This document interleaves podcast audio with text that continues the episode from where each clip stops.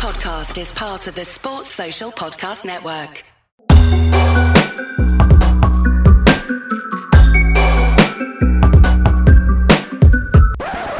What's happening, everybody, and welcome back after a long hiatus. Far too long for our liking, but you know, technicals, this, that, and the other, all sorts of reasons. We are back, Courtside Fracas, back for the new season, and in a nice way, the season's already started, and we already have so much to get straight into, so this is your place for all things NBA from a UK-based perspective. Welcome to Courtside Fracas. I'm here with Canyon.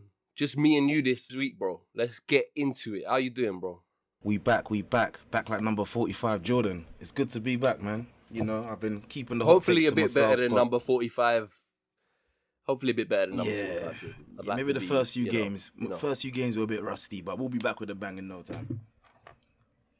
Yeah. Maybe back like Jordan after, you know, the minor leagues. Right, straight away, anyone who's been keeping an eye on our Twitter sees that we have started a little countdown, courtside countdown. We've gone through, we've asked panelists, friends of the pod, everything like that, and we did it last year, caused a lot of good discussion, some hate as well, which we love as well. We love it, and we just go through the best players in the league, and we get panelists, friends of the pod, to give us their top 25s, and we chronicleize it. That has started today, with Chris Middleton, shout out Abdi, shout out Chris after his chip. The Somalian sniper. The Somali sniper. He's had a listen. So listen, full disclosure, you know, public, personal, whatever. I'm married into a Somali family, innit? So this Somali joke about Chris is something I showed my missus Chris Middleton, and she goes, "Listen, he could look like my cousin." And the funniest thing is, if you go, this guy his name is Chris Middleton, and he's a devout Christian, and he's American, all that. If you go and watch the Milwaukee celebrations on the court after they won the chip, there's like three Somali brothers just there chilling. Could be a Somali from Northwest. He could be. I don't know who they're there with if it's not Chris. But shout out Chris. Listen, marksman, especially against the Celtics, he's been killing us for years. Constantly derided. So I think he's, especially after that chip, you know, he's earned that place in our rankings, number 25. But almost more interesting to me, and I want to get your thoughts on this, K, early days, is the people that didn't make the 25. So this is always a little bone of contention. Who we got? So if you look at our 26 to 34, okay, now how this has worked is because anyone who listens is going to come at us. I know they are when their favourite isn't where they want them to be. Last year we got hounded for the Steph stuff, but you know, Steph had an out year and stuff like that. How it's worked is we go through all the panelists, we go through a couple friends of the pod, and we get the 25, and then we reverse score it. So if you finish first, you get 25 points. You finish 25th, you get a point, and it all sort of correlates into a final ranking and stuff. So no one get at us. It's democracy, and sometimes democracy is overrated, you know? Unless you're Ennis Cantor Freedom, then you're a big fan of it. But hey, we've got to get into that one. You've got to get that one in there. Yeah, 26 to 34, in no particular order, right? And I just want you to talk to me about who jumps out that could feel hard done by about not being in the 25, and maybe why you don't think they're in the 25. So we got Bam Adebayo. We got Jaylen Brown. We've got Jamal Murray. Okay, you know, he's out and stuff. Yeah. We've got Rudy Gobert. Boy. What? 4-time DP of the year. Yeah. Rudy Gobert. 25. Nah, I'm all right.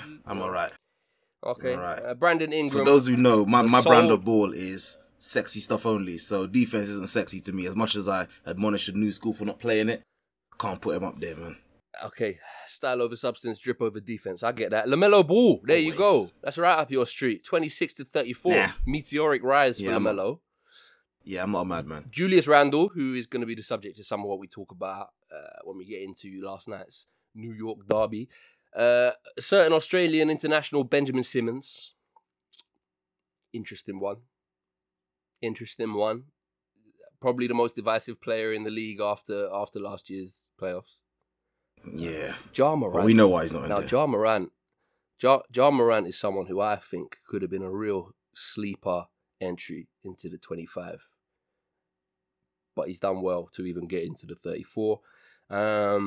Brandon Ingram, I've mentioned. And then lastly, and this is one that might cause a bit of discussion because I can't remember where you stand on him. I know where I stand on him. I was on the campaign for him to be an all-star last year in San Antonio. DeMar DeRozan How hard done by should he be to not be in the top 25 in the league?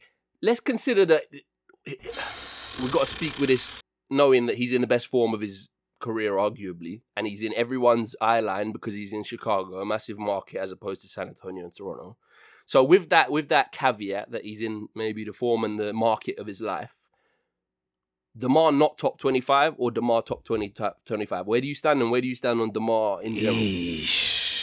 Firstly, I've got to give a big shout out to the guy formerly known as DeMar DeRozan, because when it came to the big moments, he was nowhere to be seen. But yeah, I think he had a great time at San Antonio, and like you said, it's not a big market, so no one's really checking for him down there anyway. But he did contribute very well. Did feel hard done by for him to be snubbed at all-star level, because those are obviously the best 30-odd players of our league. But he had an outstanding season last year. He did. But I wouldn't say he would feel particularly hard done by to be done at the top 25. If it was a 25 to 30, I'll hear it. But top 25, I think you really got to do some things to be up there. And that includes Ja Morant as well. Like, even I think DeMar had a better year than Morant. But of course, Morant is the young and sexy new star. Like, people always want to jump on the bandwagon. And people always, like you said, want to project stuff onto players before they what they are. But yeah, DeMar, I feel bad for him, of course, particularly for the All-Star snub. But yeah, top 25, I think he would just miss out on that for me anyway. What about you? I think I'm with you. Yeah, I think your point about you got to do something.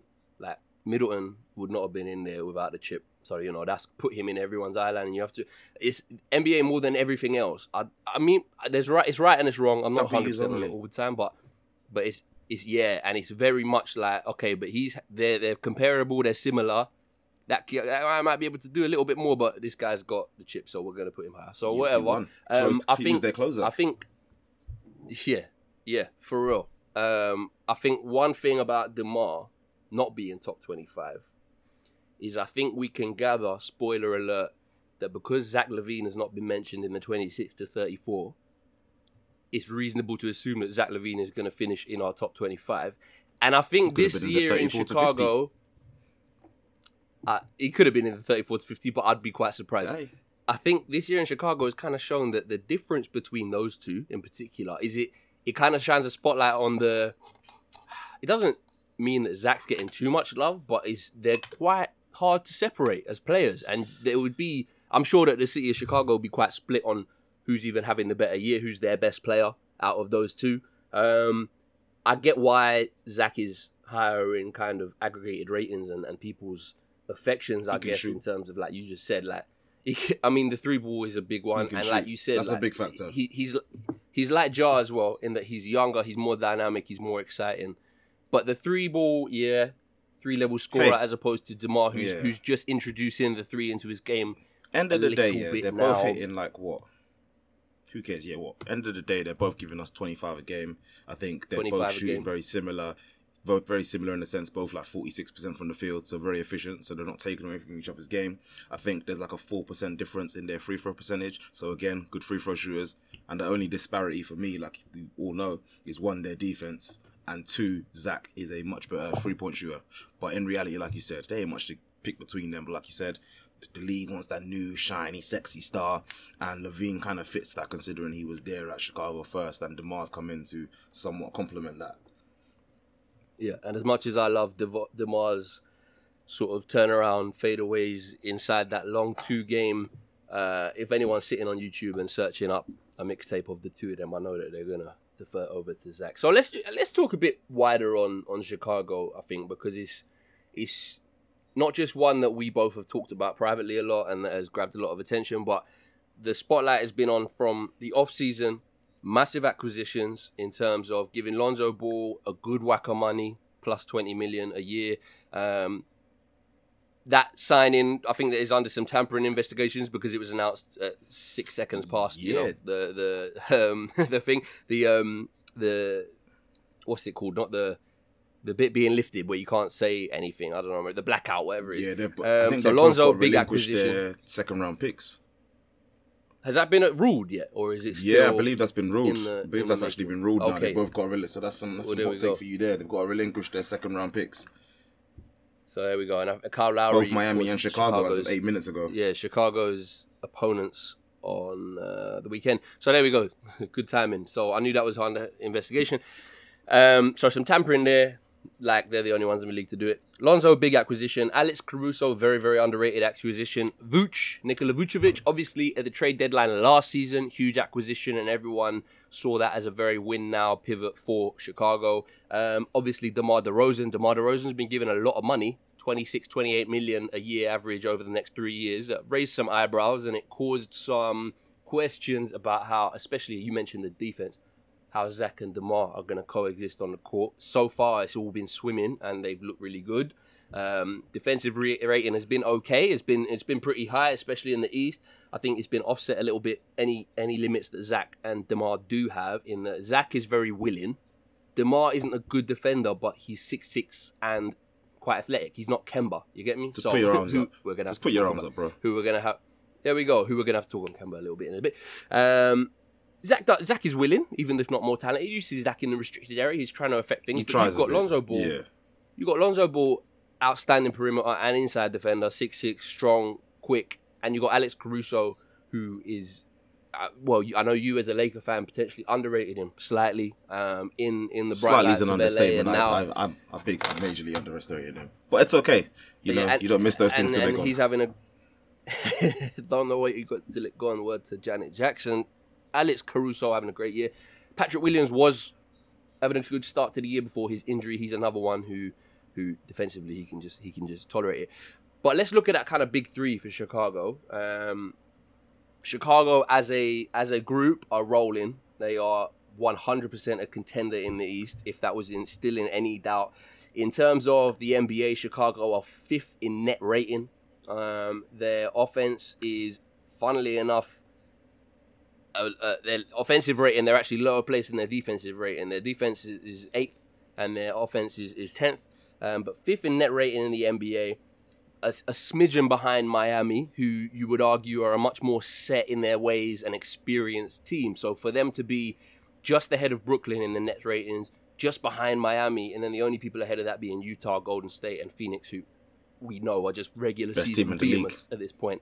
Best teams in the league, especially regular season. They're just rolling, consistent, everything like that. We're talking about a Chicago Bulls team that in the net ratings are ahead of Brooklyn, ahead of Milwaukee, ahead of the Clippers. And looking it. They're looking the part. They've taken part in some big games. How do you see the big three's performance so far? So we're talking DeMar, we're talking Nikola Vucevic, and we are talking Zach LaVine. How have they been performing? What were your expectations? And what questions do you still have about Chicago? So let's start with the worst, because let's just get out of the way. I'd hate to be that guy, but let's start with the soft serve himself, Vooch. So when he came in, I think end of last year, had a nice little stead. Looks quite decent with Zach. It was just the two of them, of course. And we knew Chicago were kind of building something. We didn't know exactly what, to the heights they are now, which is obviously second in the East after a quarter of the season. But we didn't exactly know that maybe he would be the third option coming into this year. So now we've got, obviously, Zach, DeMar, and Vooch, and I think it's quite clear to see now, while not disparaging the type of player that he is, he doesn't very much fit what they're trying to get going on. So he's very much not the biggest of centers, in the sense that he doesn't want to play big in that sense. He likes to stretch out to the three at times, and currently I think he's shooting his worst percentage of his career so far. And along with that, in the way they play, just that his game isn't suited to supplementary touches here and there when you've got two ball dominant wings like DeMar and Zach. So for me, I think Vooch isn't going to be a good fit for what they really want to do, and the best fit for a team like Chicago that obviously wants to run and got two fast-paced wings like that is have a rim-running centre like Patrick Williams. Unfortunately, he's injured, so someone who does a job rim to rim and defensively as well. Patrick's athletic. He's more a wing, like a stopper than rim running. But I guess he's got the athleticism to get around there. There you go. I don't think Vooch does. Funnily enough, Derrick Jones Jr. has been the small ball five. The guy they're kind of He's my shout for little small ball five. Like he's been really, really big threat to the rim, as we know from his time in Miami.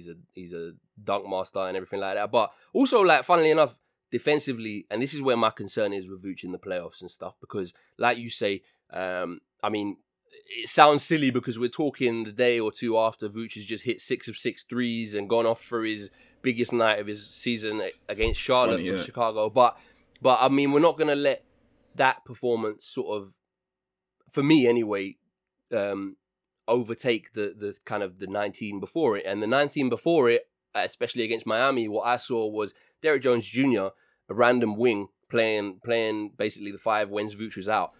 He was giving Bam more problems inside in terms of scoring than Vuce was. As soon as Vuce was in the game, you could see Miami were going straight at him, whether it be Lowry or Jimmy driving to get to the line or Bam just trying to drive as well and getting just free throws. Vuce just leaving, because the thing with Vuce as well defensively is he's not actually positionally too bad. Like, it's not like he's lost. He's not Kristaps or flipping Davis Bertans, where he's like a pure sniper and nothing else. Like, Vuce can do his thing, but it's just his ability to defend. Like, he's a bit slow with the swats. He's not skilled. He's not exactly a deterrent. Basically, he's just there. This is it, and I think his best defense kind of looks like, for me, like low block, arms up. You can keep them in that corner, and he's not too tested, I guess. Not the fastest on rotations, but yeah, he's just kind of the big body that's there. And you'd hope someone hits him and he puts him off.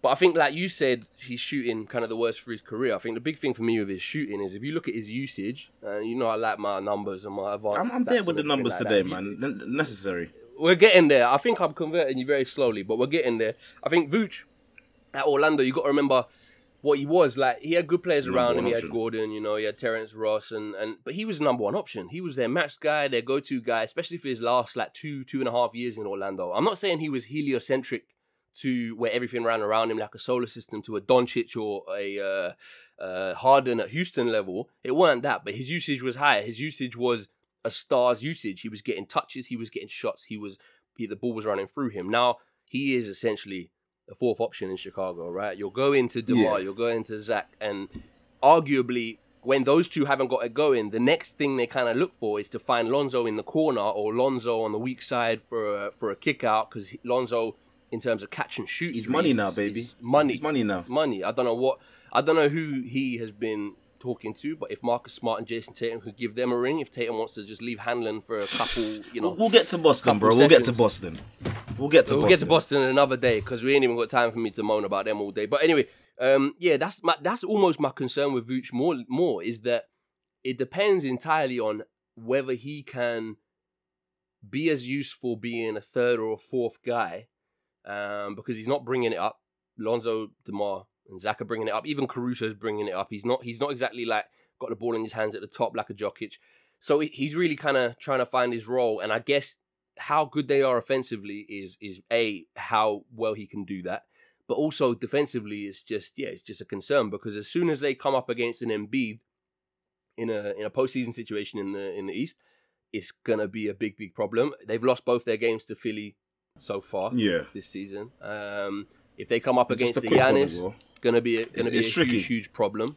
Yeah, it's very tricky. And just a quick one as well for those who want to win. Listen, as a Boston fan, just before you say that, just as a Boston fan, I know that the MO of the East, essentially, because they can mess with Miami. We kind of saw that the other night. Yeah. The MO of the East to get out is, can you stop Giannis? Can you stop Embiid?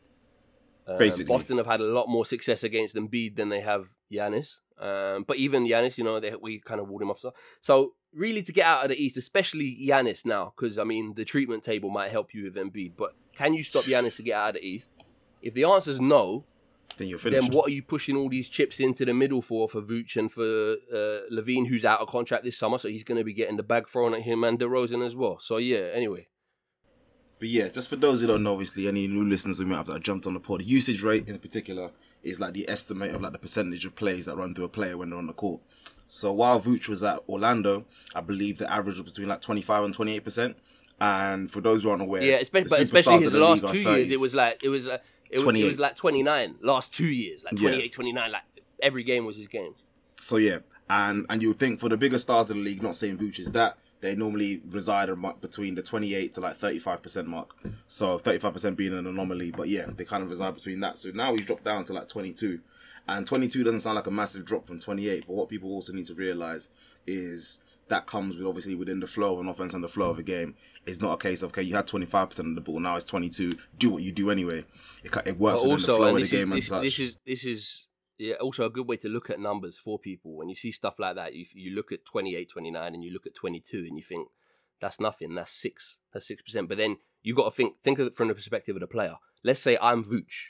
I'm only looking at my touches. So that 29 to us on a stat sheet, to Vooch is 100. That is every time he gets involved, gets a shot off, gets a turnover, forces a turnover, gets a touch of the ball. That's 100% to him. So while it's only 6 out of 29, 28 for us, that's a quarter of his involvement in the game. Quarter. Less so. And also, even towards the end of last season, Vooch looked better because they were running a lot. I mean, it was small sample because COVID wrecked it a little bit, but Zach and him was a pick and pop kind of thing. Now you got DeMar. If you don't have the ball in DeMar's hands, DeMar's a waste of time because he's not going to spot up and shoot. He's not like a killer from free like that, even if he does take them, which is rare. So DeMar needs the ball in his hands. So then you're talking about Vooch being a spot-up guy. Again, that's not really what he's ever done. He's still good inside. Like, low post, he's still good, but it's a big role shift for him. And while it's easy to kind of, I just don't know about the fit, especially when you say, like, kind of things they want to do. They look comfortable when they're small. When they have that lineup of kind of like Lonzo, Caruso, Zach, Derrick Jones Jr. and DeMar out there, or whoever the 5 is, they look unreal. They look scary. They're so quick. They move the ball. They can all handle to different degrees. You got rim runner in terms of DJJ. Like, he's sick. So, and listen, of course, Chicago's as well, something like, we're definitely going to watch. And DeRozan. Come on, man. Yeah. There we go. So Chicago is something we're definitely going to watch. We're going to stick in the East before heading out west because looking at the NBA at the moment, what I'm loving about it is the competitiveness of the league. We got a really good question from someone recently about kind of like why shots aren't falling like they were. Like Lillard and Tatum struggled early on, and the defense has changed. Like no one can tell me if they're watching the games that it looks the exact same. It just doesn't. Even last night, for example, that Brooklyn. New York game, that Knicks-Nets game was such a good watch and it was played at such a pace. But if you watched it, there were so many opportunities where last season or the season before, officials just could have interrupted and just ruined it. Very stop-start. People like Trey and Jimbo, obviously it caused a lot of discourse online where people were like, oh, but now Harden's just getting fouled and not getting given it. And look, officials need their acclimatization as well. But you can see that those players just aren't even looking for that now. Like they're not looking to foul bait because they know whether it's the coaches have told them, whether it's the officials have told them pre-game, whether it's just they know from the media that a spotlight's going to be on them and the memes and that. They're not looking for those shit little fouls that just kill a game now. So I love the league right now. It's a weird one, though. It's a proper weird one. How's it weird? I'm not condoning the early Harden days where he was there was oh no not at all all over him. Yeah, but in the sense that some guys, the main guys, are still getting their calls. It just wasn't to the frequency as previous. So I think for 5 years previous until now, I think Harden was averaging around 10, 11 free throws a game, and now it's around between 6 and 7. But what that shows, even though obviously the calls have gone down, I think he's still 4th in attempts and 5th in makes or something like that. So he's still getting his calls, cool. And that's in the league. And that's cool, it's just not the number it was. So this isn't a bad thing for the league. Yeah, I think that's perfectly on the money. Like, it's not like that, we're giving too much to the defenders and it's just ruined offense. I think the bigger impact is on three-point shooting almost than free throws because I think people know, like, they haven't, like, allowed more dangerous stuff. They're still really strict if you land in someone's landing space or impede that. Like, but I don't know. I feel like just every interaction just feels a little bit more physical now. People are being pushed out. When they got a defender on their hip, they're being pushed away from the basket a little bit stronger. Obviously, people are going to complain about officials anyway, so that's whatever. But I do think the basketball is the quickest and the best it's looked for a little while. And then also, I talked about this with you recently. But if you look at the standings, okay, now if you look at the league, you got Golden State, Phoenix, who we're going to touch on, way out. ahead. And then you got kind of Utah and Brooklyn who have great records. But then as soon as you get Chicago and Miami as well, good. Milwaukee are good. But as soon as you get past that into kind of the midfield, Washington right up there with Milwaukee as well.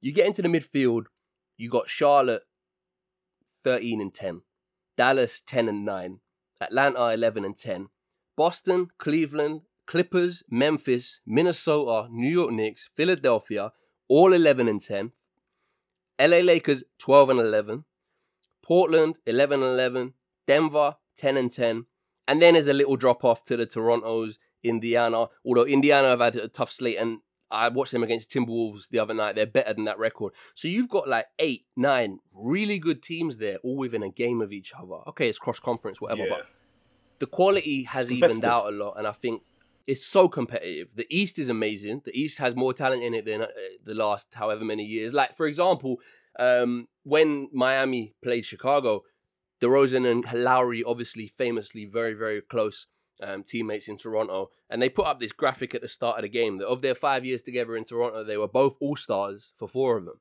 Now, those 2 are top players, but they're no way near are they guaranteed all-stars anymore. Obviously, Lowry in particular is in a different stage of his career, but it just showed kind of where the East was. It's like, you know, Toronto and Boston were top of that kind of conference, with Cleveland taking the regular season half seriously when LeBron was there. And then everyone else kind of just, John Wall's Wizards were decent, and it just, you know, it was whatever. Oh. Do you know what else Fast it says? I don't want to do a hot take. Now, I would say the East now, I don't know for sure, but I'd say the East now is as good as the West. I could say, based on standings. Yeah, and also as well, you look, not a hot take specifically, but if you look around these teams, okay, you've got the Nets on top in the East, of course, and the Suns and Warriors on top in the West and the Jazz. Like, how many super teams are there? That old tried and tested phase of super teams where they stack the most stars. Okay, you've got KD and Harden on one team in Orlando. Of course, Kyrie's not playing, but if you look at the Nets, well, I think that's actually helped with the that's helped even it out, the Kyrie thing. We're gonna get onto that in a minute. Not even like, that. Everyone has 2 guys. Good teams. Everyone has good teams. I think it's just kind of moved towards carefully constructed rosters, because you've got obviously my man down in the Staples Center trying to put together a team that can take on anyone, although obviously that would have been great in 2011, but not so much now.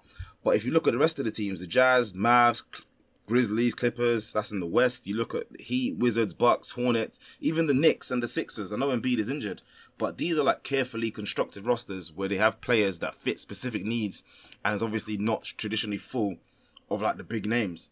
Because I think each team has at least like one max guy. But teams with numerous max guys, you can look and see that they're not doing as well as they probably should. Well, I think, yeah. I mean, like, it's a not so subtle mention the Lakers there. And LeBron, it seems to me, we'll talk about this in depth on another episode, but it seems like he's seen what's happening in Brooklyn and engineered Russ coming over. And I know that they'd spoken to Lillard and DeRozan that summer as well.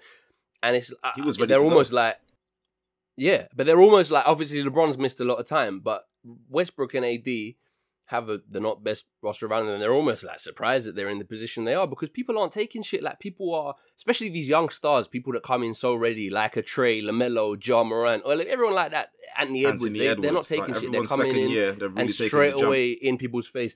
But I mean, speaking of alleged super teams, speaking of the Eastern Conference, we got Brooklyn taking on New York last night. Ended up a win for Brooklyn, a very good game, 112 to 110 in Brooklyn's favor. Went right down to the wire. It went down to the wire. Evan Fournier, who's he's had an up and down year, big offseason acquisition for the Knicks, tied it with seconds to go with a big three at the top of the key.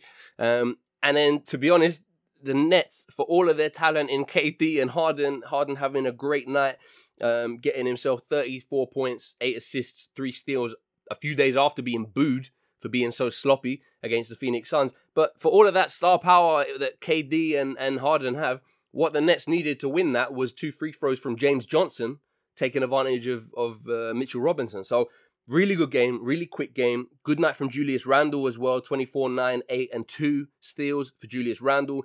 Coming out afterwards and saying a ref... Yeah, and he's starting to pick it up. Or he came out after the game and said a ref told him he's not getting the calls because he doesn't feel like contact impacts Randle as much because he's stronger. So big body tax. I've heard that before. We still have a way to go before officiating is perfect. But Brooklyn are an interesting little case study here in terms of, for all of their record, atop of the East, and they are right at the top of the East.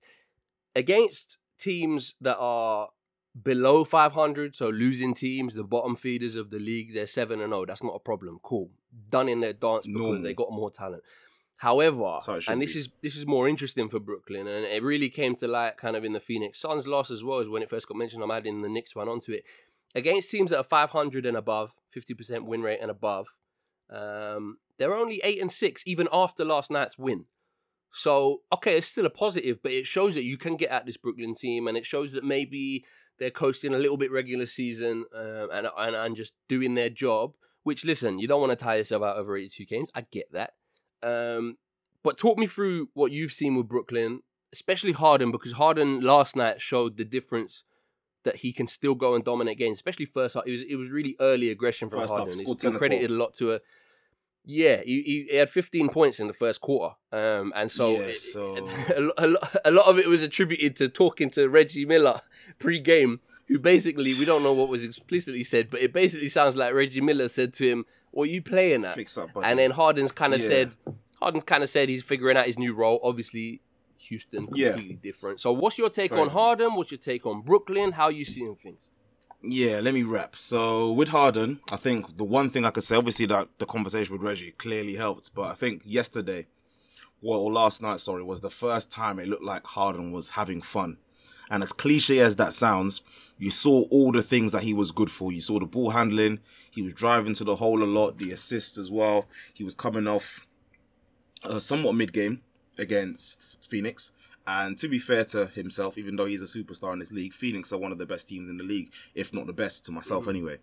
So it's clear they'll struggle there, especially when their roster's so carefully constructed and they play so well as a team the last 2 years.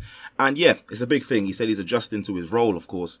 And so when he first came, Kyrie was still there, and Kyrie kind of took the role of the explosive scorer while Harden was controlling the ball and obviously dishing out where he could and kind of just controlling the tempo of the team and being that guy who can assist everyone, kind of what the role he took on towards the end of Houston, where he was very much ball dominant. So he still had the ball a lot, but his role was very much passive, like, I'll get my 20 at the end, but you, Kai and KD, you go crazy while I control the pace, which was working and it's great. So Kyrie's gone, and don't want to dwell too much on him. And now it's KD. It's funny, I mean, the thing is, obviously, for anyone listening who's sort of dipping into the NBA season first time with us, Kyrie Irving is an employee of a New York State organization. New York have a mandate that if you are not vaccinated, you can't take part in indoor activities, and you know, so that's he said I'm not getting vaxxed. The reasoning is wishy-washy in my opinion, but the fact is he's not doing it, so Brooklyn have to adapt. And even Harden, when quizzed upon it, he nearly kind of went down that rabbit hole himself. After the game, he goes, I've been readjusting with my role since never mind. He carried talking, so he's readjusted beyond it, and I think part of that as well is down to the, I don't want to say it again, but the team construction. Like, KD's having an all-star year and you could always lean on him to do his thing. But in this era of like high-paced basketball... KD's having an MVP year. MVP kind of year. So why we see a lot of these smaller guards of like the 6'5", 6'6s and under having these monster numbers and all-star years, e.g. Trey, LaVine, all these guys, is a very much high pick and roll, fast-paced kind of year. And I think due to the Nets team construction, Harden doesn't have the ability to do what he did so well at Houston. So previously he had Dwight for a bit, then he had Clint Capella, an athletic rim runner, dives to the hole almost all the time, can do a pick and roll, or if he dishes off to the top of the key, he'll distribute it to the corners. Great. Right now, the Nets don't really have so much of a system in that sense where he can't get those off, because his only role options are Paul Millsap at grand old age of whatever, and LaMarcus Aldridge, bless his heart. So it's funny you say this. No pun intended on Aldridge. No pun intended. Funny you say this. Paul Millsap is looking every single year he's 16 in the league or whatever it is. He's looking absolutely awful. It's funny you say that, because I know you've had this pick and roll dearth issue with Harden's game this year in particular. Like, he had Dwight and Capella and stuff. Last night, James Johnson was He looked nice. But that's not sustainable. It's not sustainable. No, because ultimately we saw that's how the Knicks got back in the game. Yeah, you hope Claxton is good enough and takes enough of a consistent leap when he gets back from his injury. It's not going to be the ghost of Blake. Yeah, they are lacking that. Yeah. So it's not going to be the ghost of Blake. Blake's another one where it looks like the Nets have wrenched every drip out of the last remaining quality Blake might have had. Although we wrote him off before and he played well, but it doesn't look great right now. It doesn't look great. So it's again, like, I don't think it's very. I don't have much faith in the Nets. I believe they're a fugazi, as one of our patrons likes to say, because against the smaller teams, they're dunking all over them, as they should, because they have two of the best players in the world. That normally is enough to take you over. When you face kind of good teams, even the Knicks, who I'm not going to say are a great team, they're a good defensive team, high energy and young, but they've got what they've got is a bit more organisation. You kind of know what they're going to run. I believe they were down. We're going to talk about the Knicks a little bit. Yeah, when they were down 20 or so in the third, what all of a sudden changed is one of their guards will come down the floor, and all of a sudden they overload the other side, have a quick pick and roll, maybe, or they'll drive. And then they'll set a pin on the other side. All of a sudden, they get a three from that, or they drive to the lane and do their work from that. And at least you saw there's a kind of pattern. Whereas with the Nets, it was kind of, you start the game with a quick handoff, and then it's freestyle from there. And I think at one point, there was a handoff between KD and Harden, and that was money. Like, you got a lot more than you would from maybe if you do a handoff with, per se, Patty Mills and Aldridge. But then, again, they said, yeah, if we keep running this, like, this is great, you'll get stuff from this. But ultimately, if you keep running that, everyone else is just standing around looking to keep busy. And teams can clock that if you're only going to go to your two main guys. So I know that's a bit of an issue for them. So it should be interesting how they come up down the line against good teams as well. But for now, I don't have much faith in the Nets in terms of what they can offer. Yeah, definitely. I think at the moment, most consistent rim runners is looking like James Johnson and Bruce Brown. Good squad guys, good roster, deep roster guys, you know, but maybe if you're going to rely on them in a playoff rotation of 6 or 7 against Milwaukee is a different question. Little pickups that I have really liked for the Nets. I love what LaMarcus has done, and I think LaMarcus Aldridge coming back, like, for those who don't know, most do, basically took early retirement last year because of a heart scare. Got a second opinion on it in the offseason. Yeah, I got a second opinion of it in the offseason and unretired. And it's clear he wasn't sitting on his ass. It's clear that he's been looking after himself, because he's come in. And if we talk about options and first, second, third, he's looking like their third option. He's still money in the low block. He's still got that turnaround, Jay. He can pass out of that low block position so well. Is it sustainable? This is the problem. I think in spurts, yeah. I think you can rely on that for 20 points in a 25 points in a playoff game. Not necessarily all from him, but maybe 10, 15 from him, and then a few that you're gonna get kicking out. Whether or not, you know, it's easy to scheme around is another problem. Yeah. And what we another can't thing also with the regular season, yeah, 100%. The speed of the game. On his brother in San Antonio, Patty Mills, looking like the Australian Steph right now, sprinting around screens and bombing from everywhere with his 3-ball. Patty Mills is another one where regular season it's going to look amazing. How he looks off the bench in a playoff series, I don't know. And the thing is, the reason we have to always come back to the playoffs with certain teams, with teams like the Nets, like the Suns, like the Warriors, is because that's what these teams, and the Bulls now, they're at that table now. They have pushed their chips in. That is what they are being judged on.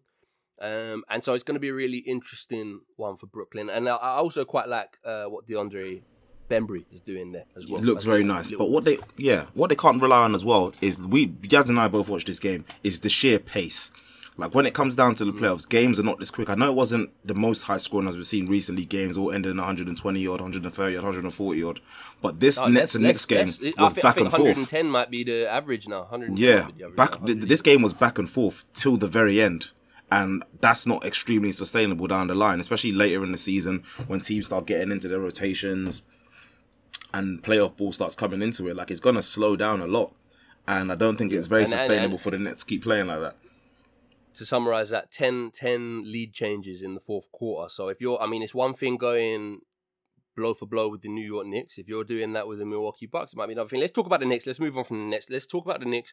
Coming into this game, what kind of dominated things for the Knicks was the sad demise of Kemba Walker. I should be happier about this because he was poor in Boston last year. This knee issue it seems like it's way worse than people realize. Like, his mobility is cooked. He's, you know, it's looking like it could be a sharp end to his career. People are talking about him, especially Tibbs, who's now kicked him out of the rotation and said, yeah, I respect Kemba for what he's done in the league, but he's not playing for me anymore. But he can't do what a Tibbs team does, like, play defense. It's almost looking like an Isaiah Thomas situation, basically. But do you know what? You hit the nail on the head. This was never... Amid the romanticism of Kemba going home, back to New York, he's a Bronx boy. Amid all of that, his fit with Tom Thibodeau was never great. It was never a New York team that last year, their identity was entirely defined by what they did defensively. And they needed an extra offensive punch. They don't get enough easy buckets. If it's not Julius Randle grafting to make things happen, which he still did fantastically well last night. By the way, Julius is back rolling, hopefully. But if it's not Randle grafting to create stuff, then they do struggle offensively, as we saw last year. Ironically, their lineup from the bench this year. So their lineup, and this is what's caused the change for Kemba to leave him out of the rotation. Their lineup from the bench of D Rose, Taj Gibson, Alec Burks, Toppin, and Quickly, ex-Kentucky guy, had a better offensive and defensive rating. They were 9 points better per 100 possessions than the starters, and they were about 24 points better off defensively than the starters, which is a disaster. Their net rating, the bench net rating, was 28 over 100 possessions plus. The starters' net rating with Kemba was minus 16 per 100 possessions. Eesh. Take Kemba out of that, and it basically goes to a negative. You can't, like, I've seen it now up close as a Boston fan. Last season, Fournier and Kemba, they can be instant offense, which is what New York thought they were getting, but defensively, it's sticky. Yeah, so defensively, Kemba's in a funny position. So it's a sad one, really, with Kemba, because like he got basically let go with his big max contract to go to New York on $8 million, and it's looking potentially like New York even. But yeah, bro, I think they're done with him. New York don't even see value for him on $8 million a year, which is very concerning. Also, OKC will look to trade anyone to get a pick. OKC decided to buy this guy out of $30 million, so that's a bit of a concern for the knee. We've talked about that lineup though. New York did look a lot better, kind of going back to that gritty last year identity. Alec Burks coming in, old reliable head, which Tibbs loves, coming in for Kemba. What are we saying with the Knicks? Because the Knicks were like the big surprise last year in terms of they've shot up the Eastern Conference. They basically they were a joke 2 years ago. You would laugh at the mention of them. The Knicks have been a joke most of my life. There we go. I say 2 years ago. For the majority of our lives, Julius Erving in the 90s and that. Patrick Ewing in the 90s and that. It was the last time we really saw any...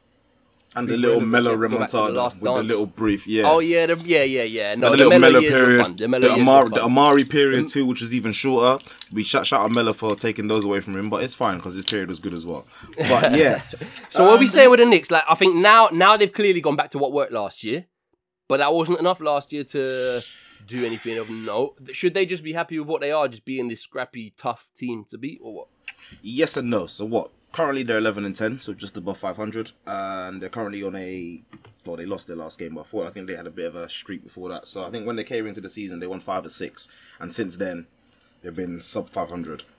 So they had a nice start. And obviously, Kemba dropping out of the rotation is kind of testament of the fact that Tibbs wants to shake things up very early, a quarter into the season. So right now, they're 7th in the East. So... I think, yeah, between 6th and 8th is kind of where I kind of see the Knicks residing, because that gritty stuff is all well and good, but I think constantly in this league of offense is where they're always going to struggle, especially Julius Randle. Okay, he's not getting the calls from the referees per se, and we've said it numerous times that people have projected onto players what we think they might be, and when they don't do it, it's kind of a disappointment. So don't get me wrong, Randle had a great all-star caliber year last year, one most improved, but ultimately his game... What I don't believe personally is sustainable long term into kind of what the Knicks want to do and kind of stay thereabouts. Because don't get me wrong, so good for work down in the post, does his work, but the majority of his work, what he likes to do, is like a old school LaMarcus Aldridge at Portland vibe. Wants to be in the mid range, likes to step back, likes a difficult shot. He took a lot of those yesterday and made them, to be fair. But he's coming off two games where he scored single digits. Yeah, that little low shoulder shrug off. So he likes those kind of shots. But like I said, the last 2 games he scored single digits. So obviously it's not been fair play for him this whole season, which is also a problem. So, yeah, and the rest of the roster, if we look around there, so RJ Barrett went off yesterday because he was obviously ill, couldn't continue the game, non-COVID related, but he couldn't do what he did. So, yeah. I still don't know where I am on Barrett. I still don't know where I am on Barrett. I know where I am. I'm not on Barrett. That's just it. I'm up and down. I thought he was garbage. Like, I thought he was overrated in the draft coming into the league. I thought taking him third was... Yeah, I thought it was buying into the hype a little bit. Then his first year, I was vindicated. I was like, yeah, he's garbage. Then last season, he had a really, really promising year. And then every time I sit down to actually watch the Knicks, I'm not impressed. And I just... Yeah, I don't know where I am with him. I think where we are with Randle now is what he's supposed to be. Maybe not... Randle Barrett as well. Barrett, I'm not too sold on. No, I'm on about defender. Barrett. I'm on about Barrett. I think Barrett's his ceiling's probably a good defender, 13 to 15 per game kind of guy, just gritty, not a good shooter either. But yeah, I think, like I said, it happens all the time in the draft. People are overstated for what they are, and then obviously people are obviously disappointed because they're overprojected. But yeah, sorry to go back to Randle quickly. Gave us what 24 last year, or back on 19. And I think in his first year in New York, he scored 19 or so. Is 19 per game as well in the short little steady he had. So 19 and 10, I think he's shooting 41% from the field, down from 45. Obviously, the increased responsibility and the new role they gave him worked great last year because obviously it was kind of a breakout year for him. But this year, I'm not really seeing kind of the value of it. I know it's a quarter of the season in. The rules have changed somewhat. And okay, he's not getting his calls. But yeah, I think he kind of fits what Tom Thibodeau wants just because he's a big body. Tries hard on defense. Not a great defender by any means, but he's just a big body they can have there. They've got the athletic rim runner there as well in, what's his name again? Is it Robinson? Mitchell Robinson. So, yeah. Yeah, Mitch, he's another one. Mitch Rob, I'm not sure what his ceiling might be as well. So, the Knicks roster is not... It's a bit devoid of talent. So, don't get me wrong, Tibbs is doing 100%. An amazing job. But it's devoid of talent, especially talent. Offensively. I think Randle, you talk about Randle, and Randle is so much... bigger a discussion, I think, than just what his points per game is, whether it's 24-19. I think he's so dependent on, not so dependent to diss him as a player. Like, I think you get twice the player if he has some help because he can command a double team. He's enough of a threat nowadays to command that, especially with his physical gifts. And he can play make, like out of that low post, out of that elbow, he can really, really move the ball. But you've got D Rose playing 35 a game. In 2021, that's a big problem. But D-Rose... Tibbs fucked his knees up last time. Hold on. But D-Rose, like, if it wasn't for... We'll talk about this later, but if it wasn't for certain other man, D-Rose would be sixth man of the year candidate again. Like, he's effective from the bench. He's effective, but he played 35 a game the other day, and I know he's an increasing part of there. And don't get me wrong, I'm very happy Derrick Rose has made something of his career, obviously from the heights of MVP to all his injuries. Like, he's doing amazing. But ultimately, you can't rely on... Don't get me wrong, Fournier had a great... But I think Derrick Rose Derrick Rose on a financially friendly deal as a sixth man is not the Knicks' problems. The Knicks' problems is what you have around Randle from the start. And if you've got, Barrett, the three-point shot sometimes is great, sometimes it's not. Quickly, I like, again, from the bench unit. Like, the bench unit is where all their positivity is. And you look at their starters. Mitch Rob, I don't know for that guy. He's missed a lot of time, so he's not the finished article yet, fine. But then Kemba, obviously, they're going to have to put Alex Burks in there now. He'll play a lot more off-ball probably. So scored 25 yesterday, so fair play to Burks. Yeah, and a lot of that was due to the gravity around Randle because Alex Burks is not going to dominate the ball like you need. He's not going to give you that. As a volume guy. But, and then Fournier needs to work. He needs to work for them to do anything. And they've invested a good bit of money into him. Not like crazy money, but 90 million a year is a big part of their cap. But big free agent signing. With a ball handler. And he can be like a secondary ball handler himself, but he needs to work. Anyway, enough of the Knicks. We need to move on to the headline game of last night, which was Phoenix Suns at home to the Golden State Warriors. Yeah, tell me a bit more about that. Two teams that were basically miles ahead in terms of setting pace in the NBA. They were both... This is the first time, to sort of set the scene, this is the first time in NBA history I heard that two teams were playing that have both won 7 in a row or more and are on at least 85% in terms of their win percentage. So, like, in isolation, if you just look at that, it's the two most dominant NBA regular season teams, and we've never had two teams so in form and so flowing come head to head. Didn't disappoint as a spectacle at all. I'm going to just lead with the first headline, which I know is going to put a smile on your face as the podcast's resident Curry hater, or Curry, let's just say you hold him to a very high standard. Mikal Bridges had that guy in Feltham, Isis, Wandsworth, Brixton, Wormwood Scrubs, Belmarsh, Azkaban, Robben Island. Like, this guy was in all types of hell with Mikal Bridges. Steph went 4 of 21. Listen. Some of the shots he should have scored, and you need Steph to have an off night to get a win against the Warriors, right? But I don't think we should this Mikal Bridges' defensive performance. He was on the guy like a rash, to the point where Mikal Bridges played like 42 minutes out of 48, because every time they took him out for a rest, Warriors would put Steph in earlier than they wanted to rest Mikal, so he was just straight back on. Like almost every minute. Let me just quickly look at the rotations because I track those. I'm looking at the Curry minutes. Every minute that Curry was in, barring I think 2 in the first quarter, Mikal Bridges was in. Maybe 2 in the third quarter before the starters came back. Every minute that Steph was in, they had Mikal on him. He did not leave him. It was like the most impactful 2-point game I've seen all season. The guy wasn't allowed to go get his, weren't allowed to hit his shots because he had one objective in the game, and it was to get onto Steph. That's okay. And it was okay. Makes the dream work. That's playoff basketball. That's scheming. That's planning for the opposition. And that was a really good marker set down by Phoenix, that they can be, every bit that they were last year. Just a word on Phoenix in general, right? As well as just before we get into the intricacies of how they play and this and the other, it would have been so easy for Phoenix to come into this season. I think they lost 3 of their first 5 or something like that. It would have been so easy for Phoenix to come in after just falling short in the finals last year, so come into Giannis, come into this season now with the Lakers super team, They could have easily just been on autopilot and given it a rest, but they haven't.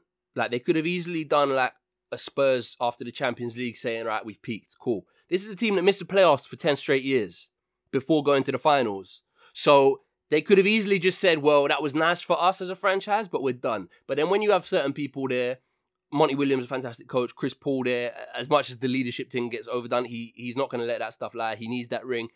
They haven't done that. They haven't laid down. They've come back arguably even better because they've set a quicker pace in terms of the standings than they did last season. They're playing unbelievable basketball. Like you say, it's teamwork makes the dream work. They haven't got like a mega star. They've got Devin in terms of D-Book. They've got Booker, who's in and around that young... on the corner, young star. Young group of... Yeah, he's around that young group. He's been in the league a while as well. Or people always forget. He's around that kind of... He's, for me personally... not yet separated himself from that Tatum, Brown, Mitchell, Trae Young crowd, personally, right? So, and that's a very good crowd to be in. If you're sitting at that table... Yeah, don't put Trae Young with sitting on the right table. Let's not do that. Don't put Trae Young next to Devin Booker. Well, Trae Young got his team to a conference finals. A lot quicker than Booker did, to be fair. However, I think his team was a lot better constructed. So I'm saying, like, that's a good table to be sat at. He hasn't quite gone past that yet for me. And then they got Chris Paul, who... okay, 6 years ago, Chris Paul was a megastar of the league, and Chris Paul is an unbelievable player still now, but he's at a very different stage of his career. So despite not having a de facto star, they haven't got a prime Steph, they haven't got a prime KD, they haven't got a prime Giannis. They're the best team in the NBA, according to the standings and according to the record. So the game was fantastic.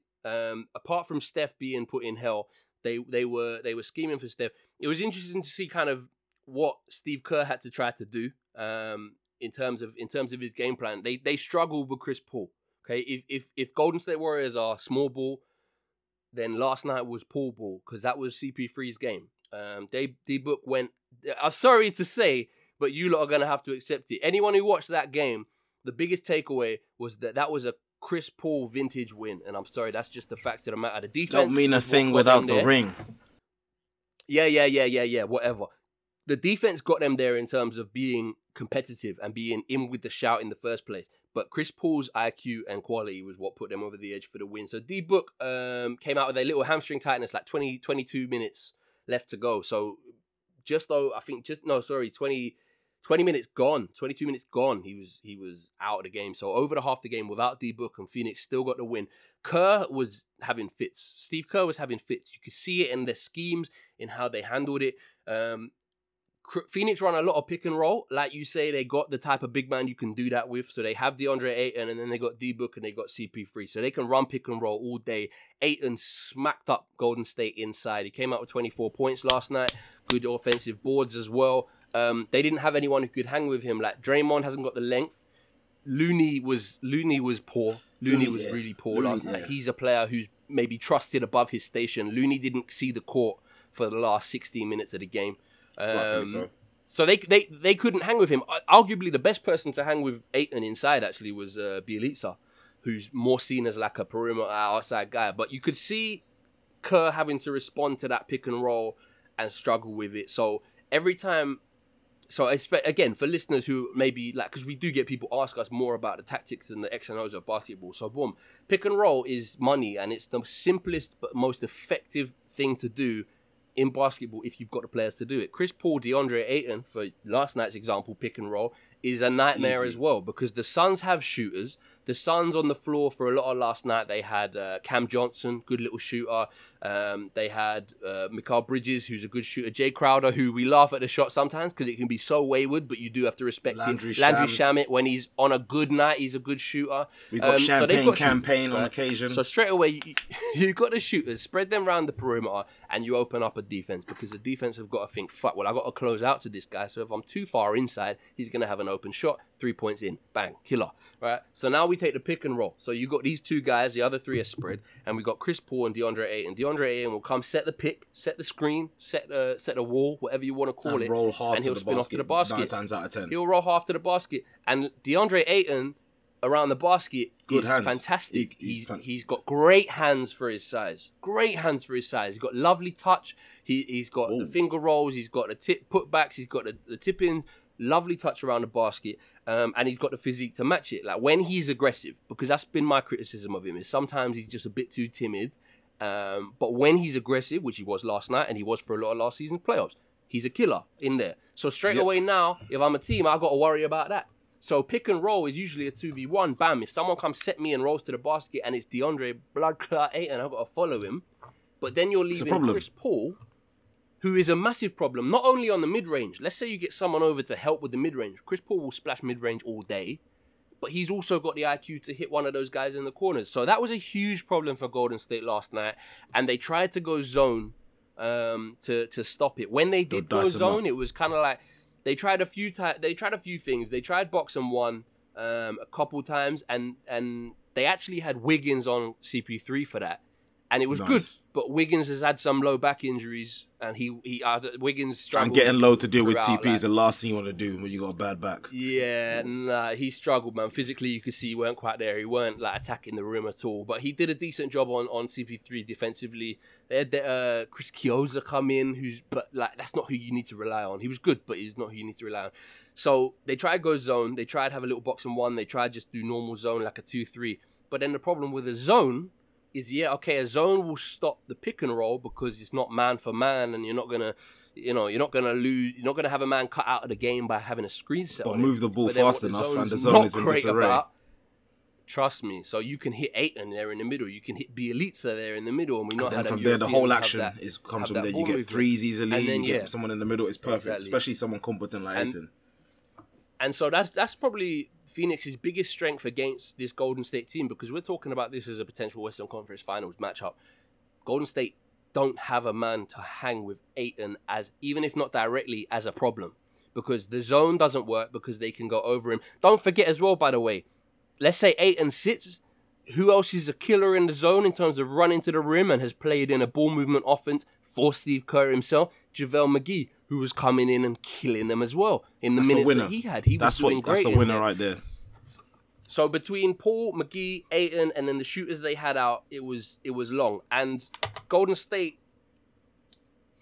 were actually in the lead for a lot of the first half because they had their three going. But then once Phoenix just defensively, collectively just decided to stop that sort of stuff, a lot of people played good defense. Like Bridges locked Steph up. That's a headline. Wiggins on CP3. CP3 murdered Bielitsa when Wiggins went out. They had him and Draymond trying to keep up with CP3 at the perimeter. That was long.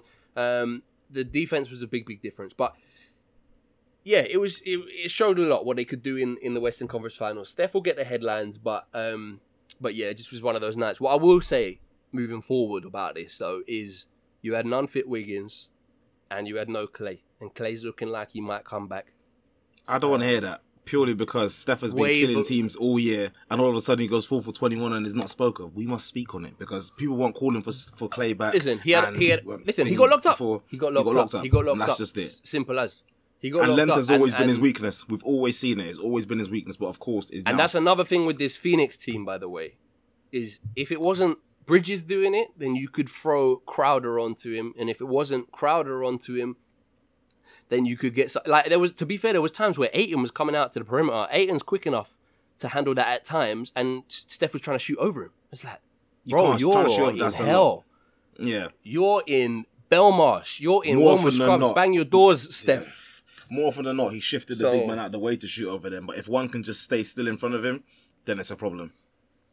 Yeah, so it was a really big win for Phoenix. Obviously, it's not the finished article Warriors, but it was a nice marker set down that showed Golden State in particular, and any team that is kind of reliant on guards shooting them into a game, that Phoenix will be able to scheme for them, and Phoenix will be a real problem this year. And I want them 17 straight. That's no joke. 17 straight. Well, that's equaled their franchise record. The last time they did that was back in 2007. Steve Nash and Amar'e days. Amar'e days, which is the famous Suns teams, which is basic. Steve Nash and Amar'e in 7 seconds or less. There we go. And that's like an iconic historical basketball team, which is well worth a YouTube for everyone in the NBA. Like the people still in Phoenix, that is their franchise peak. And this team have gone and equaled their win records. So we've got to pay credit to that. And yeah, Phoenix are an exciting watch, man. I recommend it. They're not quite moving the ball as much as last year, which is interesting. But to do this without Booker, without that go-to guy, but it was CP3, man. Like I'm telling you, not just the pick and roll, but late in the game when it was game close, control. He was in complete control. He was calling everything. He was recognizing everything. He was getting right in the heart of the defense and then kicking it out for shooters. He was keeping the intensity up on defense, even if he's not the guy guarding, because he's pesky, but he's not the guy you want guarding a top player. It was a really strong performance, man, and it was a top watch. So last night we've had a good look at a lot of contenders. So look, rounding up, last few things. We had a couple listener questions that I want to just go through. Number one, I'm going to throw this one at you, and I want you to think of both sides, but how do you see the Ben Simmons situation playing out, and who's going to come out on top? By on top, I'm assuming they mean Philadelphia and Daryl Morey against Ben and his agent Rich Paul. Now, for some context, Ben got scapegoated at the end of the playoffs last year. He didn't play well, but we knew what he was as fans. What doesn't help is your coach and franchise saying they're fine with it, and then at the end of those said playoffs, blame you for what they said they were fine with you being. Like, he doesn't shoot. He isn't aggressive. We know that, so I'm assuming they know that in the organization. Don't then blame it when it goes wrong. Sorry, he's got a lot of strengths. You've said you're fine with those being his strengths. I didn't appreciate how he was thrown under the bus by Doc and Joel. That being said, he has not covered himself in glory, refusing to go back to training camp and still refusing to go back. Citing mental health issues. Now, I would like to think that he's not actually suffering, to be honest. I would rather think he's just playing the system to not get docked all his pay. If he is suffering, though, you never know, because probably gets all the help he needs in that case. Trust me, and as much as these guys live life, like, this guy is being mocked mercilessly the world round and being sort of, held hostage by this whilst having some other personal issues, which we don't need to discuss as well. But yeah, with that situation. However, what I will say though is if you are really struggling to get out of somewhere, maybe don't say that you only want to go to California. Might help your situation. Anyway, how do you see this one playing out? Because Daryl Morey says he's not trading him for unless it's for another franchise player, and he said he has 4 years left, and I'm happy to just let it run. So who's coming out on top? So yeah, I think Daryl Morey wins ultimately, because they get him out eventually and they'll get players back, because ultimately Ben isn't ending up where he wants to end up regardless, because his value has tanked so much and we kind of know exactly what he is. In this offense heavy league, you can't have a ball dominant so-called guard, even though he's 6'10", so in reality he's a forward. You can't have that kind of player just sitting around, especially one that is, like we said, afraid to shoot. And so much so we saw him underneath the basket and still passed it out. So, yeah, I think the Sixers come out on top in the end and look to get a few pieces in back for him. I'm not sure they'll get the haul they wish for, but Ben Simmons hasn't ended up anywhere where he likes. So I think he's going to have to see out his contracts, God knows where, and we'll kind of decide long-term who wins. But for me, it's the Sixers. What about you? I honestly, I have no idea how this is going to go, because I think he's tanked his value to the point of why would any GM give something for him? So the Sixers are saying they only win if they get something equivalent. Like, for me, they should take a CJ McCollum and run. Apparently, they want more than that. Like, in their mind, they nearly had Harden for him. If they take a CJ McCollum and run, they look better already. But exactly. But then I think he's tanked his value to the point where let's say you've got a guy who's not team first because he said, I'm not coming to training. I'm not showing up for work. Straight away, I'm an employer. I'm a GM, yeah? I'm giving a guy multi-millions. I'm an owner, whatever.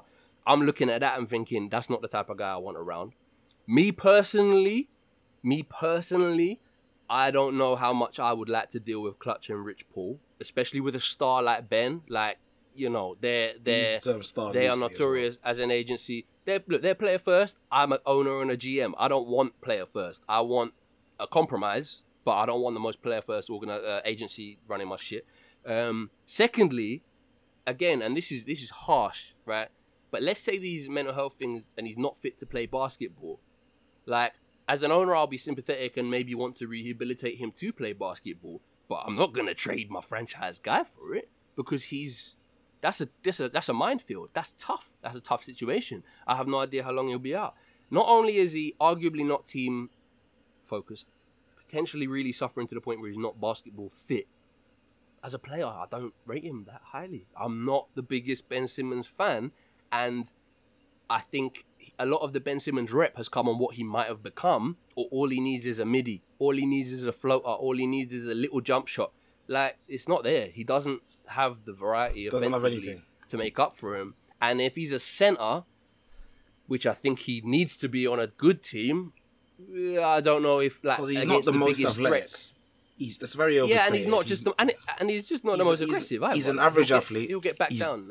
Average athlete, average ball handler. So he reminds me of a Blake Griffin without the athleticism and obviously playmaking. Because if you're 6'10" and you can see over the defense, you can make passes. But bro, yeah, and that's all great. But big difference is Blake Griffin went away and was like, I need a 3-ball. I'm going to work on it. And now look at him. Ben Simmons has shown no instinct of trying to do that. No indication of even caring enough to do it. So that's, for me, it's I don't know who's going to win, but I can see the Sixers having to buckle because they're not going to get 9. However, I think they have more situations where they can win. If he comes back and he plays, the Sixers win. If they get anything good for him in a trade, the Sixers win. If he doesn't get exactly where he wants to go, then arguably the Sixers win, and they get what they want. The Sixers win. All right, next one up. This could last an hour, so we're gonna have to be quick so we keep this kind of time. But La La Land laughter. Vogel on the hot seat. Frank Vogel out. Lakers only 12-11. LeBron's missed time. They've had some quite embarrassing losses. Overtime wins against Kings have boosted their record. Is it Frank Vogel's fault though? No, and to cut a long story short, I'll put it into like 3 points, or at least try. So LeBron is about to have missed 12 of 23 games, because obviously I think now he's just been put into the COVID protocols, so he'll miss quite a few games for that as well. So there's that firstly, and I think they're 7-4 with him, 4-7 without him. So, okay, cool. We know he's a good player, but also he's 3,900 years old, so you can only rely on him so much. Along with that, the roster construction isn't the best. For Moran, my guy Russell Westbrook, as we all know, for all you listeners, he's my guy, and he's been playing well as of late. However, for a man they mocked in the bubble less than 2 years ago, I'm not sure why they advocated so much to sign for him. And even though it's not a good fit, and I can't blame him for all the wrongdoings, he's had some bozo moments, as we've all seen in little clips. As a whole, he's kind of played well, so I can't really blame him. Thirdly, you got Anthony Davis. Again, won the chip in the bubble. Amazing stuff. But again, once you project onto players and to being what they are, we've always heard he's a perennially top 5 guy, blah, blah, blah, blah, blah. And ultimately, he's just not been at the level that the team wants him to be at. And then finally, lastly, what won the Lakers the chip in the bubble at the time was defense, staunch, proper defense. And ultimately, LeBron will control the tempo and they'll run the floor, which is great. Now, we've got a roster full of defensive-verse guys. And that doesn't really help Vogel. And Vogel is best known, for those who don't know, of the prime Indiana teams of Paul George in his early days, Roy Hibbert, Danny Granger, and even Lance Stevenson at the time, causing LeBron trouble while he was at Miami. And those teams were elite defensive teams. However, he's not got any kind of defender close to that in his current team. Don't get me wrong, AD is a great defender, but recently he's not been at his best, and that comes down to the whole team situation. So you've got an offense-first team, defense lacking, and that's what he's known for. So ultimately, yeah, it's not Vogel's fault, and to sack him I think would be a cop out, because ultimately they gave him the tools and the tools just aren't fit for the job. And hindsight is a wonderful thing, because at the start I said, oh, we'll see what happens, but in reality, yeah, it's not Vogel's fault in its entirety, and I think the three stars have a lot of the blame themselves, as well as Mr. Pelinka. Yeah, that's it for me. But as we see, it's not going to be a GM or a president of basketball officiation's head on the chopping block. It's going to be hell no. Lastly, we got asked for our end of season predictions, and it's you and me here, so we're the ones who are going to have to bear the brunt of this. We're the ones who have to kind of go out there. But I'm not letting the boys get away with this. You know I love it. I'm going to be plastering the Twitter of everyone else's shouts. All right, boom. Very quickly, what I'd like us to do, to be fair, is I'd like. We pick a favourite and a dark horse, because obviously with these things, sometimes you predict it and then sometimes you just don't want fucking my man to win the MVP again. Like, so favourite and a dark horse. So we'll do it by award. MVP for me, I'm gonna go Steph. Sadly. I'm gonna go Steph. I think the contenders for this aren't getting spoke about enough. Like, people have already kind of decided it's Steph's. But for me, KD, Jokic, and Giannis are playing crazy shit. And sadly, DeMar and PG-13 just one below. Sadly, yeah, and their records aren't there yet. So I think it's an interesting one. Like, obviously, Steph's the obvious choice now because the record is what it is. I think that's going to even out over the season. Like, especially, you know, once Brooklyn get rolling, KD might get a bit more traction. Giannis, Milwaukee will be right back up there. But I think Steph, and to be honest, I don't even have a dark horse. I think it's Steph or KD's to lose. Yeah, what about you? It's sadly the same, because once the media can go silent on 4 for 21 night, you kind of know where the narrative is heading. So sadly, I believe Steph is one of the favourites, but also KD.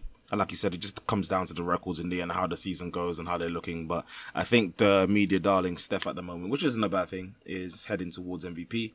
At this time, special shout out to DeMar DeRozan as well as having an all-star caliber, MVP caliber season, as well as Paul George, Jokic, and Giannis. But again, the main two front runners again for me are KD and Steph. So yeah,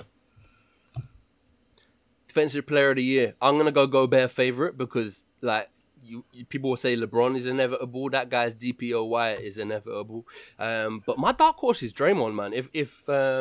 If they can keep this defensive record up, Golden State, Draymond's been playing amazing stuff. He's been playing for someone who was insulted last year, rightly at times, and the offense falling off as whatever. Like, he's been really, really playing well. So my dark horse, I'd like it to go Draymond, but favorite Gobert. What are you telling me? Yeah, sorry for the lack of creativity, guys. Again, the defensive player of the year is inevitable. It is Rudy Gobert. As long as the Jazz stay relevant, especially in the top three in the West, which they've done for the last 3 odd years, it's going to be Gobert, because like we said, and I want to see what the streets have to say about his defense once he wins his 5th or so. So yeah, it'll be him and the dark horse again. You know what's funny about Gobert? I think Gobert's underrated, right? But obviously people don't like him because it's... I mean, arguably, playoffs doesn't suit it because he's so rim heavy, but... he's not got the best defenders around him. He's boring. Yeah, but he's boring. People don't want to see fucking fundamental rim protection. They want to see mad stuff. So the media who vote on this, I feel like they get a little bit of a kick out of rating Gobert to get back at the people who only like drip over D and all of that. But anyway, yeah, I think it's his to lose. Most improved player. This is one where I think we could start to separate. Okay, yeah, I'm gonna start doing the dark. You go first on this one. You go first on this one. So, ultimately, my first choice... Just so you can't copy my takes again, really. Yeah, so if I go first, I'm going to tell you right now, I believe it could be Jordan Poole. I believe he is the front runner at the moment. Jordan Poole kept them in the game last night. It was the three Ps of Poole, Porter, and who was the third P who kept them in the game? I can't remember. Poole and Porter, Otto Porter Jr. were hitting their shots. And Payton, Gary Payton kept them in. That was it, Gary Payton 2, the sequel. But yeah, Jordan Poole, good shout. So yeah, Jordan Poole for me is kind of the main guy. And then secondly, I want to say the dark horse is Tyler Herro. Just because those are like the main two front runners for me. And don't get me wrong, there were a lot of names I could have chosen from, which Yaz will probably run through as well. There is LaMelo, there's Ja, there's all sorts. But it's a six-man, yeah? No. Most improved. Almost, yeah. There's LaMelo, there's Ja, there's Anthony Edwards, there's all names. But no, for me, front runner is my man Jordan Poole. And the follow-up would be... not Tyler Herro. I'm gonna go Edwards. I was going to say, I was about to come at your Tyler Herro because, spoiler, Tyler Herro is the favourite for six-man for both of us and everyone. Yeah. I think there's not really any getting away from that. I looked. Nobody has ever won six-man and most improved ever together. Never. He's up there. And I get that. You want to separate awards, didn't you? So I don't. Yeah. If he gets six-man, he's not getting most improved as well. For me, if he comes back in the next 6 weeks, I think it's Ja's to lose. Ja has taken, like, he doesn't even need to take a leap. Like, he's taking a little leap, but the guy's already dragging his team to the postseason. So it's not really most improved, but I feel like it will be a crowning acknowledgement. And he made it last year. Keep up what he was doing. Over Steph, by the way. Steph has shivers when we say his name out loud. So, two years in a row. And so I don't think he's actually that improved. I think Jar's legit. Anyway, just doing exactly. It's an acknowledgement. But my dark horse, if it's not Jar, if his injury stays the way it is, I think Jordan Poole is a great shout, and I can't lie, I want to steal it, but I'm not going to do it. I was probably going to go Edwards as well, just because LaMelo will have, his nights, but he still, isn't entirely trusted by Borrego over there, but Edwards is, I'm telling you now, within 12 months, that Minnesota Timberwolves franchise, maybe 18, is Anthony Edwards' franchise. I'm telling you. So if he doesn't get MIP this year, he might be in with one for next year. And I know it's a bit boring to just pick two guys who are top two draft picks, whatever. But I think Ayton or Morant could get it. Because the Timberwolves, I think, I watched them against Indiana the other night. I've seen them a little bit, over the season. This win over the Sixers was big. I think the Timberwolves they're bubbling. They're building something nicely. All right, sixth man of the year is Herro, right? Yeah, it's Herro. That's nothing there. I think my only dark horse would be Caruso if the Bulls do something crazy. Yeah, but I think Herro, just because of the fact he scores a lot more, and would be. And I know you got a Laker dark horse though. My Laker dark horse, Carmelo Anthony. But unfortunately, the Lakers are cheeks at this point in time. I'm not going to point fingers as to why they are cheeks, but Carmelo Anthony has been the sole shining light actually, because I can't remember a game that he's played bad in a while. And off the bench, he's been a consistent offense for us. So I can't actually hate on Carmelo. And everyone said a couple of years ago, people had him out of the league wrongfully as well. But my man is doing his thing, and he's given us 14 off the bench, shooting 43%, 42% from three. Like, what more do we want? Like, he's doing his job. But yeah, I think as well, like you said, his former reputation in the league as a superstar, and him now being just off the bench guy. I'm not sure exactly if that reward will end up going to him, so it'll be a weird one. But yeah, we'll see. It's a weird one. It's like a little drop down in status. But hey, he's at that stage of his career. The guy's 36. Right, last one. And this one is interesting. It's Rookie of the Year. Now, I'm going to narrow it for you. Okay. There are only 7 candidates for this. I've gone and looked at the numbers, and obviously they're the 7 that we know anyway. There's only 7 rookies who are really playing 30 minutes a game anyway. And I don't think it gets past 2 or 3 of these guys anyway. Jalen Green over in Houston, terrible situation. So his numbers aren't looking great, but he's getting the minutes. Josh Giddey, the Aussie LaMelo over in OKC. He's an interesting player, Josh Giddey. I like him, but he's not really a scorer. He's a nice little facilitator. He's decent. Chris Duarte, older rookie. He had some eligibility issues because he's not from the States, so he stayed in college 4 years and took a while to get there. He's 24 years old. He's killing it for the Pacers in terms of his scoring. Picked 13th. The Warriors were going to take him at 14th, but couldn't. That would have been scary. Scotty Barnes over in Toronto. Yep. Scotty Barnes has had an amazing year. I liked him in college. I saw him as a top 5 guy in college, no problem. But the offense is better than I thought it would be. He's found it easier to score in the NBA than I thought he would. Pick number 3, who I'm going on my neck on the line. He is the most special player in this draft class, bar none. Whether he wins the Rookie of the Year, I don't know, but he is the most special talent here, and that's Evan Mobley over in Cleveland. And then number 1 pick, Cade Cunningham, who everyone would like to jump on because he struggled a little bit with his scoring when he was coming rushing in injured in a Detroit team that weren't better. Everyone shut the fuck up after he got 26 the other night, and he's getting boards and assists, and he's playing winning basketball at 20 years old. And number 1 pick, he's finding his rhythm a little bit now. So out of those, favorite dark horse. You know what? Franz Wagner, Orlando. Yeah. He's gonna get on. No one is talking about him whatsoever. Good. He's going to be on everyone's radar by the end of this season. I wasn't 100% on him in college, and I was totally wrong. Like, he's taken to NBA basketball like a glove. He can do a bit of everything. He's solid. Really good player. Orlando got a good one there. Who's your favourite? Who's your dark horse? My favourite, I'm just going to go, is because of the fact he's number 1 pick, and they clowned him for a bit before he came into the league. He was playing in the G League, of course. I'm going to go Cade. And that's obviously contingent on the fact if his shooting improves, because right now it is at a woeful 36%. But yeah, I want to go Cade, playing some winning basketball all round, rebounds, assists, can score. So Cade first, because I think he's obviously the most well-rounded player currently of that draft class as well. And then my dark horse, I'm going to have to go Scotty Barnes. Yeah, 100. I think Scotty Barnes has surprised everyone, to be fair. And I think he'd be favourites for some people, to be honest. Yeah, and don't get me wrong, this is even shout out to Jalen Green as well. But unfortunately, I don't think his game is at the maturity level of Scotty Barnes and 100. Cade Cunningham at the moment. A great scorer, but that's just it. And obviously, of course, in a terrible situation. So we'll see what happens. But yeah, I think they've all got a bright future.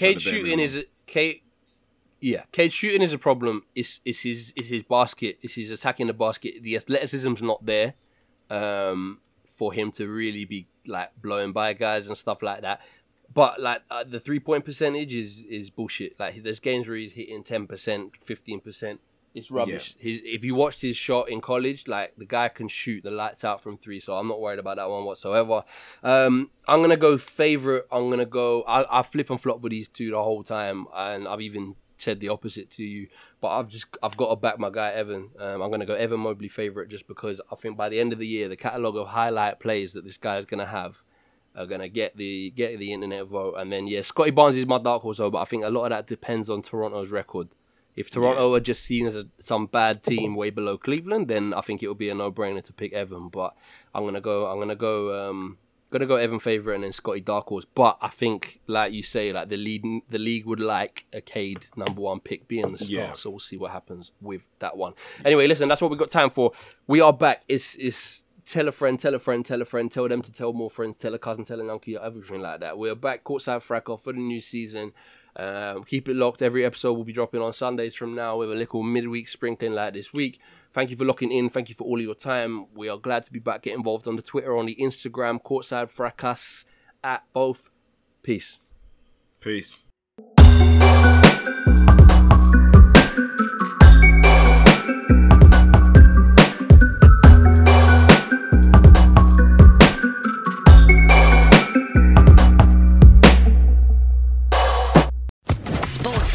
Podcast Network.